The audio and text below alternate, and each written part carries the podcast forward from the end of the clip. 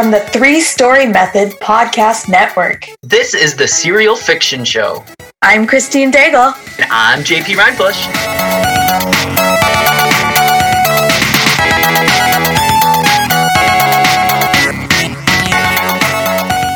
Welcome to the Writer's Serial Fiction Show. This is a companion podcast to the Reader's Serial Fiction Show. If you haven't listened to today's story, we'd encourage you to pause and go listen to episode six of the companion podcast first. You can only play half the episode, so if you like what you hear, check out the full episode free on Vella. The link to the podcast and the Vella episode are in the show notes. So, Christine. So, JP, how's your uh, how's your writing been?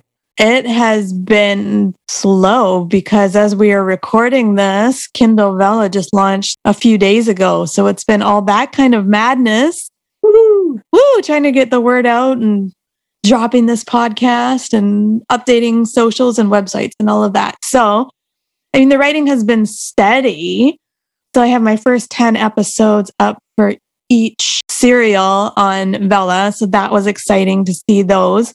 And one of them was in the top 100 for like a minute. So that was cool. It was you pretty know, cool. I got excited. yeah, it was very cool. But it, you know, trying to look at these uh, rankings and tags, and I have no idea how any of it is working, but it has been a lot of fun. It is cool to see the readers pop up on your dashboard. So I'm enjoying that process. Yeah. Yeah. Awesome. How about you? How has your writing been going? Um, it is a direction that I guess is positive. So with my not Vella project, like my actual like series uh, with a co-writer, I finally sent that out to beta readers, which uh, is great because now it is out of my hands, and I need to continue working on that. Uh, for Vella purposes, we kind of took a mini break, um, but we are back on it.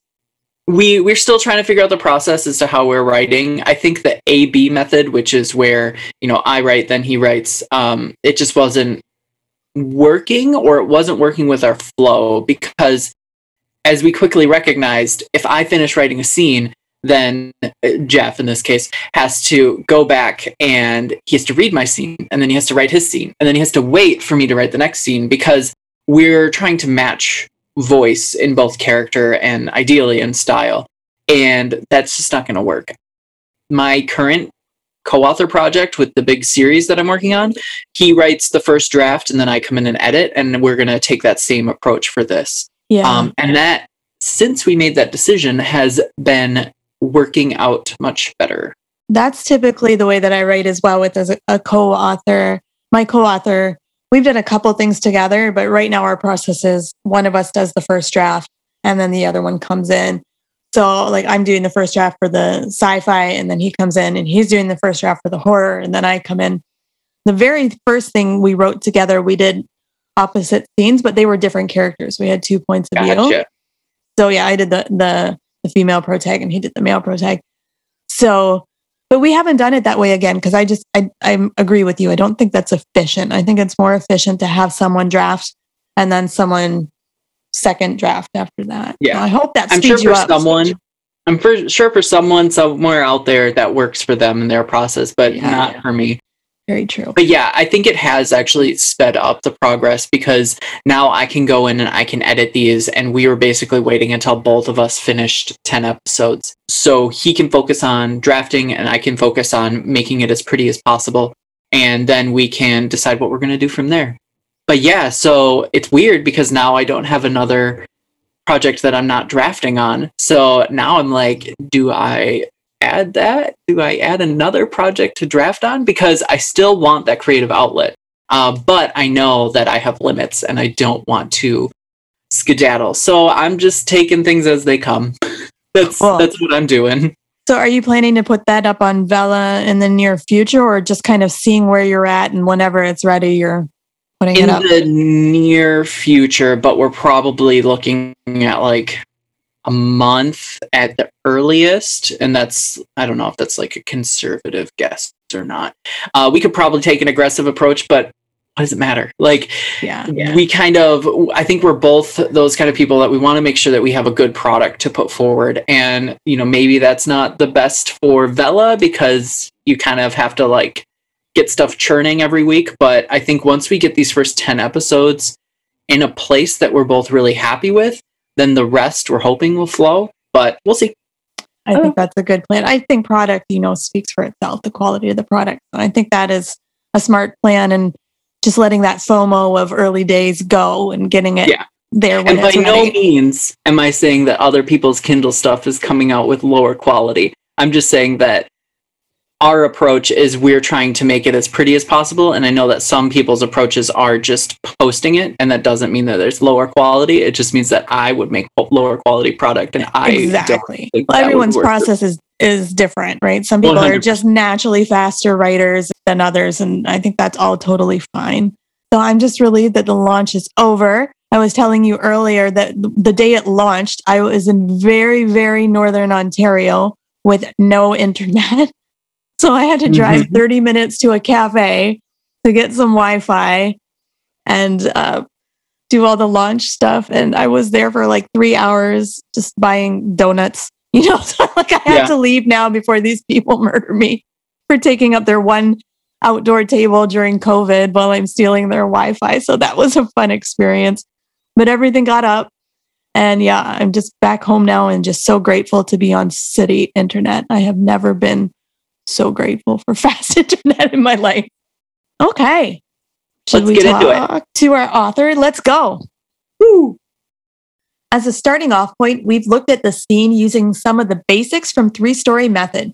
You don't need to be familiar with Three Story Method for this podcast, but if you want to learn more about it, the link is in the show notes. With us today is Greg R. Fishbone. We'll be discussing his YA mythic fantasy serial, Becoming Hercules. So, we're going to talk a little bit about craft. So, in your blurb, you talk about redemption of honor. Uh, and in the first episode, it appears that having Peneake see Pyrrha as honorable is important to her. And maybe Pyrrha wants to maintain her pride. Is this uh, a major theme in your book or just in this scene? it, it- honor is, is a major theme and and related to Pyrrha, she has a, a view of herself. She she has a view of her current self and a view of her future self, and doesn't really have a path to get there. And and that's going to become very important. She's she's going to in in in, in this initial uh, series of, of episodes, she's she's going to realize that her future is not what she thinks it's going to be and and that's that's going to that's going to set her off on an arc. Uh, so so that's that. There's going to be some self knowledge there. a theme that I also picked up a little bit on in the scene was um, in regard to family. Uh, it seems that she seems to be willing to go to the ends of the earth for her younger uh, sister, but she's also willing to trust her older one with her life. Um, and I think both kind of speak to the power and strength of familial bonds. Do you do you plan on pursuing that kind of like familial bond theme a little deeper? Uh, definitely, there there there are lots of of siblings um, that are involved. There there are three main characters, and each one has a has a different sibling relationship that that's being explored. So with Pyrrha, she has she has she comes from a large family. She there- there's a family of six, uh, but the the three youngest are pretty much a trio that are inseparable. And yeah, like like like you said, they, they she she trusts her brother. Um, she's worshipped by her, her younger sister.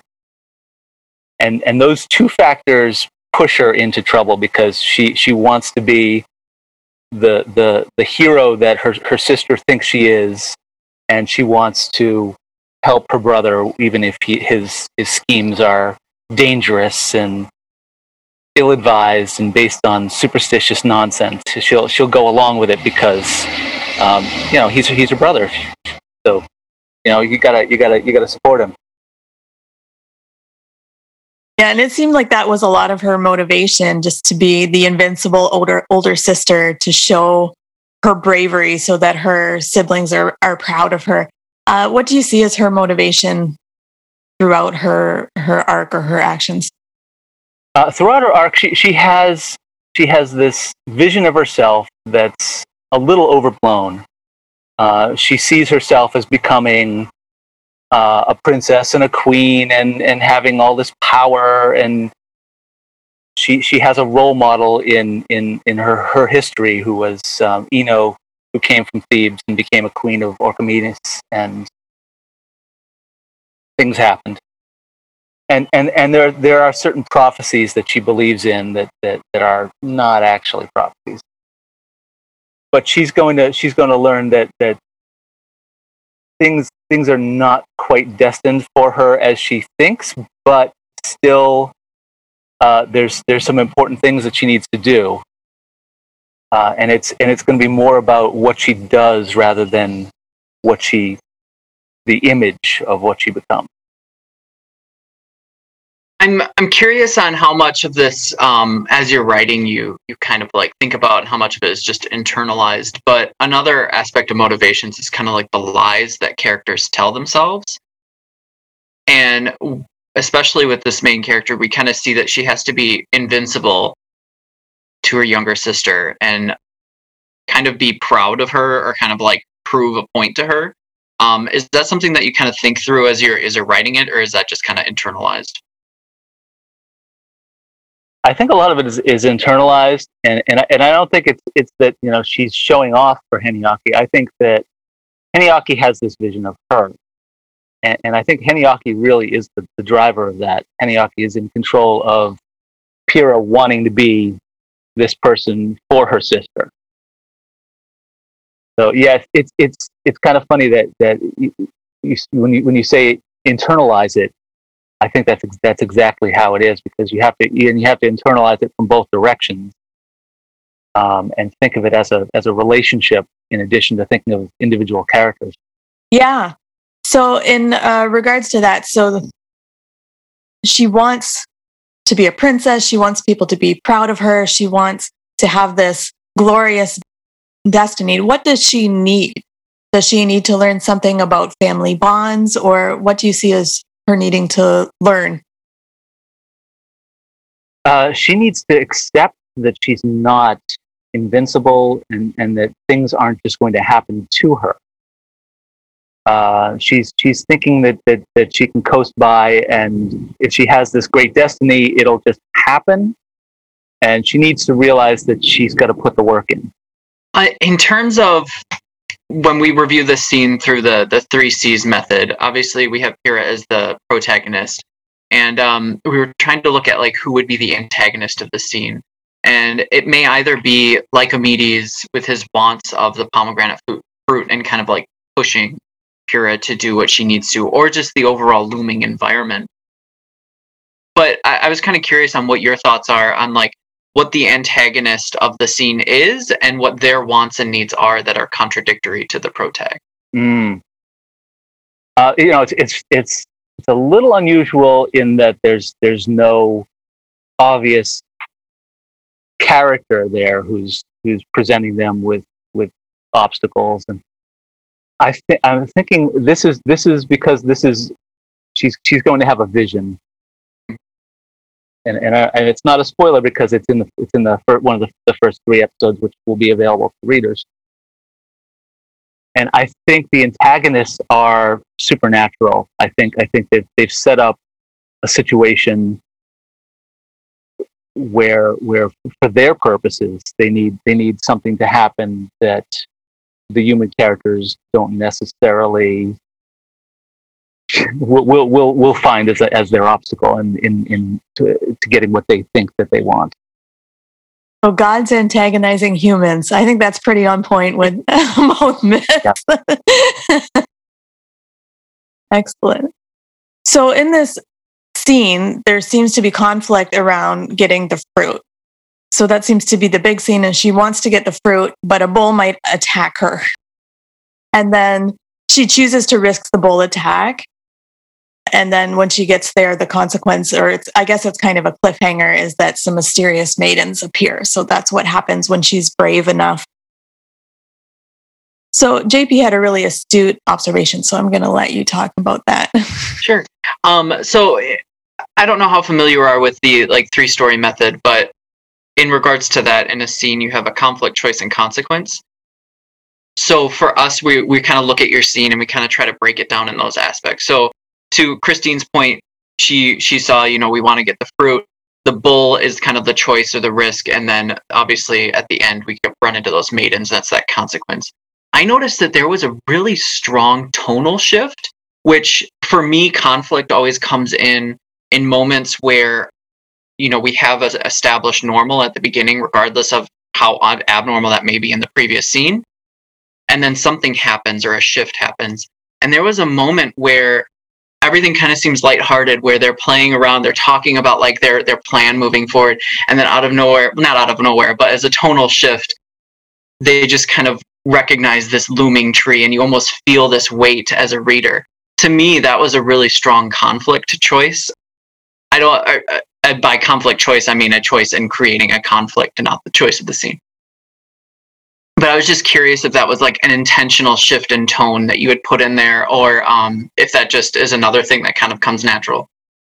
Uh, no, that was that was intentional, and I'm glad you picked up on it um, because you you could tell that a lot of the the banter and lightness uh, was was sort of procrastination, was sort of sort of on their on their part, realizing that there's a danger ahead and wanting to just delay it as much as possible until the moment where they just ran out of conversation and and and just okay now this is it. We have to go do this thing and it's going to be very dangerous.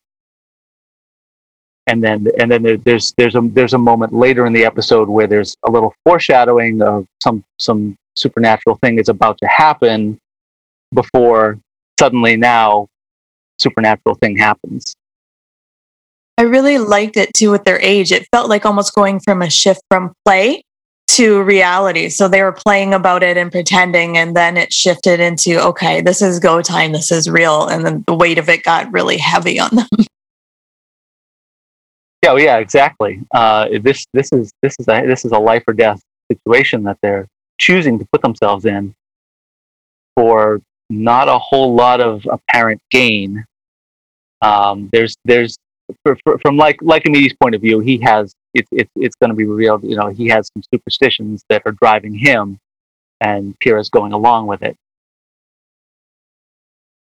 So we'll, yeah, that'll that'll be a lot of fun. Nice. So some more crafty questions. Um, how far ahead are you planning, or how far ahead have you planned for this series? So this is uh, when I was writing the novel. Uh, the, the, the character Pyrrha was 14, uh, and this was a little flashback section to, to, when she was 10. So I have four years planned out at least uh, until that day uh, when she's 14, where where all, lots of momentous things are happening. So I, I'm building toward uh, an event four years in the future, and and the series is going to jump. Initially, it's going to jump two years ahead uh, and we're going to explore what happens in that period. But it's all working toward a specific event in a specific day that's four years ahead of this initial set of episodes.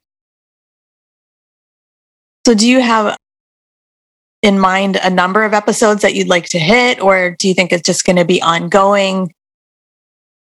I'm doing it open ended because I'm I'm having fun with it, and, and I feel like as, as long as I'm having fun with it, readers will have fun with it. So, as, as I've written the the first, I've written the first fifteen or so, uh, and a lot of things have been a revelation to me that I wasn't expecting to happen, even in those first fifteen episodes. So, I'm sure uh, between that and whatever the eventual end will be, I'm in for a lot of surprises. I'm in for as many surprises as, as anyone else.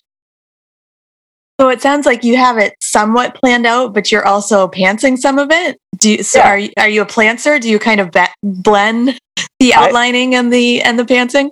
I, I, I like the um, instead of instead of plotting and pantsing, I like architecting and gardening.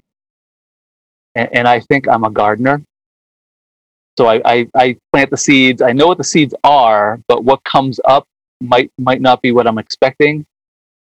And then and then you just need to cultivate uh, I, I, might choose to cultivate a part of the garden and let another one go to weeds. Mm.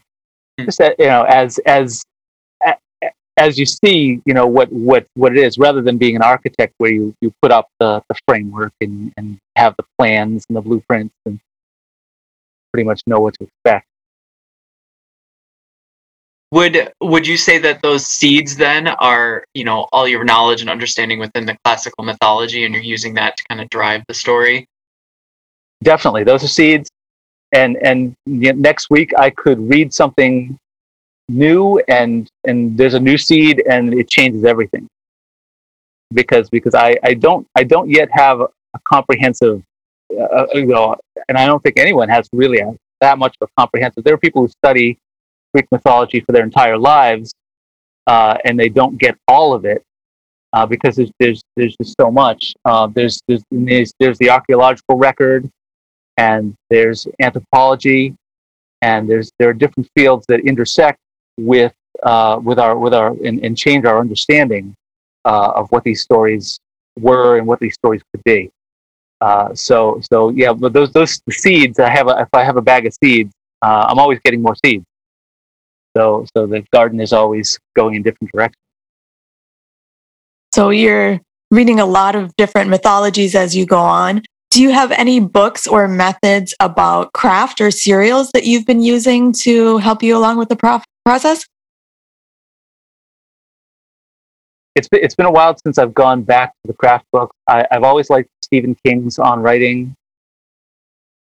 Terry Brooks has a, a book called Sometimes the Magic Works uh, which is which is geared towards fantasy.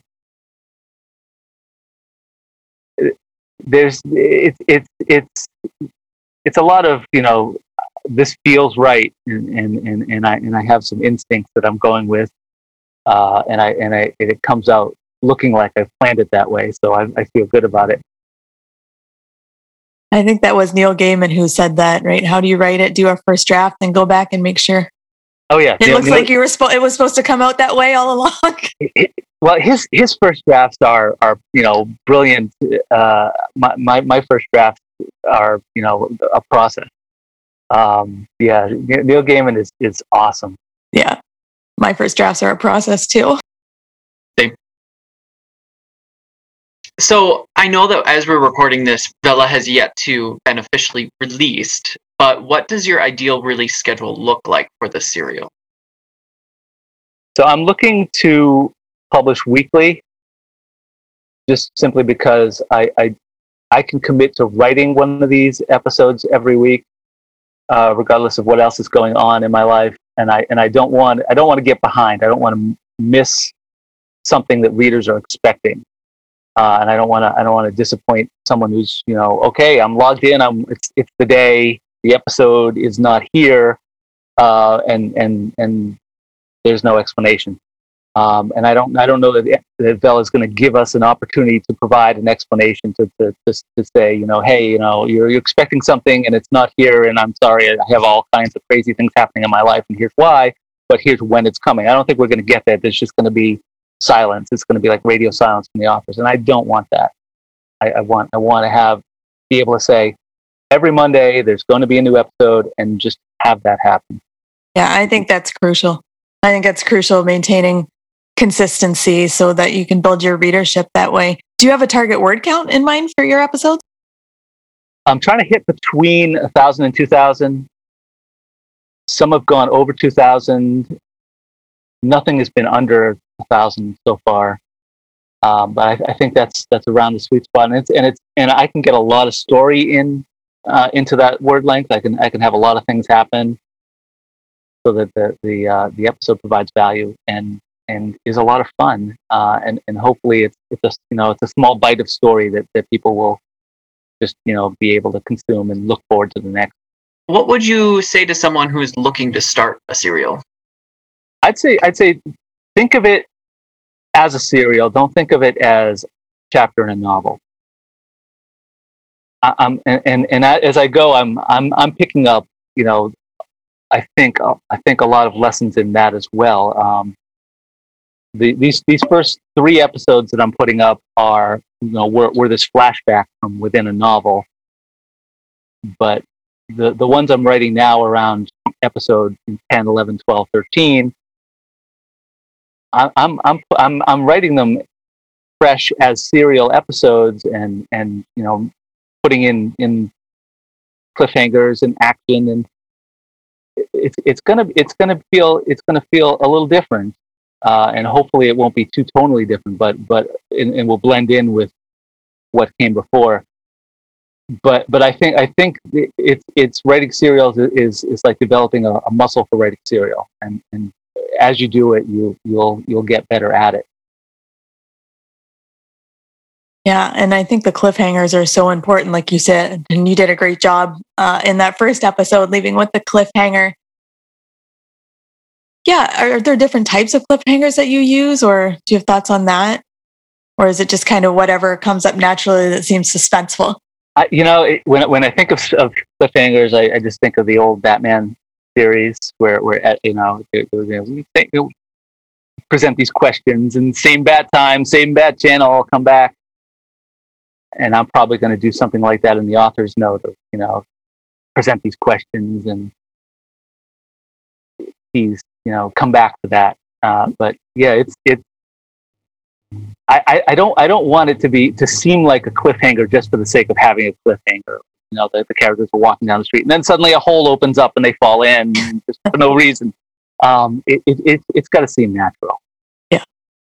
That was actually a really fun thing I noticed in your author note because for some reason when I read these notes, I always read them in like that transit transatlantic uh, question, like from the 1940s, like "Who are these mysterious visitors from another world?" and at, like the way that it was written was just a really fun and engaging way. Um, I think that the writer should definitely take note of how you wrote this author's note. Thank you. Yeah. Excellent. I think that's all our questions. Awesome. So thanks again for joining us. Oh, really thank you. I had a lot of fun. Thanks. Our thanks today to Greg R. Fishbone for letting us break down their episode. Finally, we want to thank you for listening to the Writer's Serial Fiction Show. If you know someone who might enjoy the show, send them your favorite episode link. And if you want to leave an Apple Podcast review, we read all of them and use your suggestions. We'd love to hear from you. Thanks, and we'll see you next time with another serial fiction episode. And that's, and that's a wrap.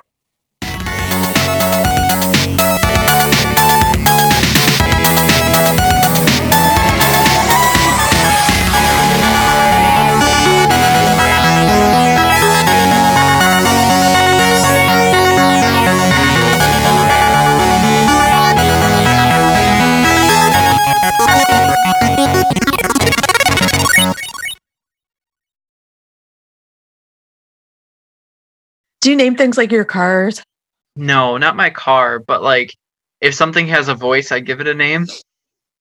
Even if it's like an animal making noises, I'll give it a name.